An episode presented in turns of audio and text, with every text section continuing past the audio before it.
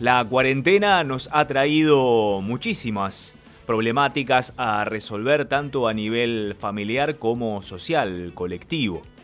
Y una de las cuestiones que tiene que ver con estos dos ámbitos de la vida, la familiar y la social colectiva, es el de las adicciones. El alcoholismo es una problemática que nos invade no solamente a los argentinos, sino a muchas sociedades en el planeta. Y muchos expertos especialistas están en alerta porque a partir del encierro, del aislamiento, estas adicciones pueden potenciarse. Nada impide que uno vaya a comprar alcohol al supermercado, si es que el supermercado está a pocos pies, a pocos pasos de nuestra casa. Por eso es que es muy peligroso. Estamos en contacto con el doctor Carlos Damín, un especialista en toxicología, ustedes seguramente lo conocerán, le hemos hecho quienes trabajamos en noticieros muchas notas muy esclarecedoras. ¿Qué tal Carlos? ¿Cómo le va? Gabriel Prosperi lo saluda. ¿Qué tal? Buenos días, ¿cómo están ustedes? Muy bien, muy bien. Bueno Carlos, estamos ante una pandemia dentro de la pandemia, ¿es posible que se dé en cuanto al alcoholismo se habla? A ver, hemos notado que ha habido un aumento del consumo de alcohol domiciliario, pero que en términos, en términos finales de lo que es nuestra sociedad, como que ha bajado un poco el consumo de alcohol porque se ha perdido lo social. Claro. El alcohol lamentablemente está como muy asociado, sobre todo en las edades más jóvenes, en adultos jóvenes y en adolescentes, a la reunión social, al juntarse con amigos y tomar grandes cantidades de alcohol ese consumo de alcohol ha bajado, pero aumentó el intradomiciliario eh, y esto se ha notado porque, bueno, junto con otros problemas que han aumentado, como la violencia doméstica, eh, que muchas veces va acompañado del consumo de alcohol y o de otras sustancias, ¿no? ¿Cuánto es el nivel de alcohol que, digamos, sería soportable de un individuo diariamente? Bueno, el alcohol tiene la particularidad de ser una sustancia que permite tolerancia. Esto en el organismo quiere decir que el organismo se va adaptando y que mm, en la medida que pasa el tiempo con grandes consumos de alcohol puede soportar más cantidad. Por eso, bueno, a veces nos encontramos con, con personas que consumen cerca de un litro de alguna bebida blanca por día y que esto sería absolutamente imposible, incompatible con la vida en alguien que no está acostumbrado a consumir, porque tres cuartos litros de una bebida blanca tomado en el término de seis horas produce la muerte de cualquier persona con una, con una baja costumbre de consumo de alcohol. Por lo tanto, eso es variable. Lo que sí le puedo decir es que cuando se superan los 4 gramos por litro de sangre, eso es una concentración que puede provocar la muerte de una persona.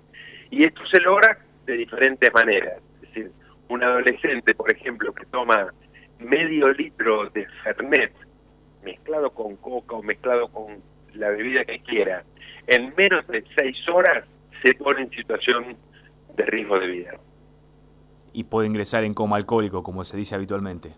Sí, sin duda, pasando los, un adolescente pasando, pasando los 3 gramos y medio por litro de sangre, acordémonos que para conducir un vehículo es medio gramo, pasando 3 gramos y medio es un coma seguro, pasando los 4 es una, es una probabilidad de muerte.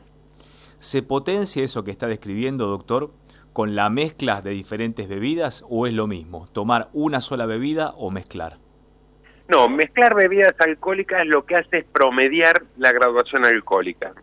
Cuando, mm, cuando alguien mezcla distintas bebidas alcohólicas, o hace un cóctel, por ejemplo, lo que se promedia es la cantidad de alcohol, porque lo que hace daño es la cantidad de alcohol puro que tiene una bebida.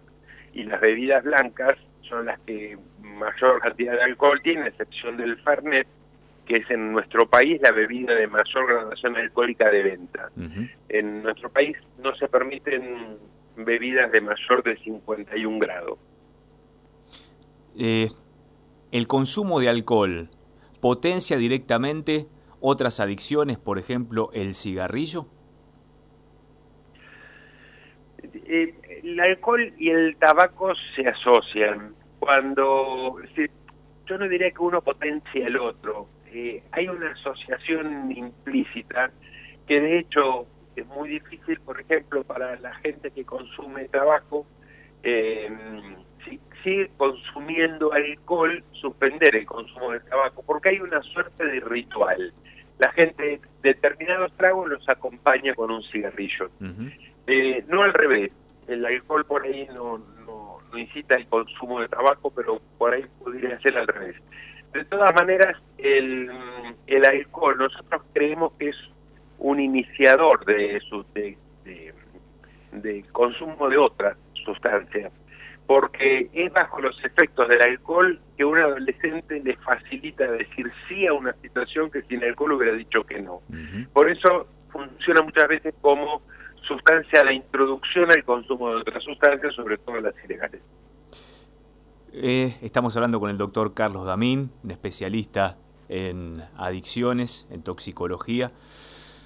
Cuando estamos en familia, ¿qué indicios tenemos que tener en cuenta que empezar a ver eh, al estar con alguien de nuestro entorno directo que comienza a dar indicios de que está ingresando al alcoholismo? ¿En dónde lo podemos notar?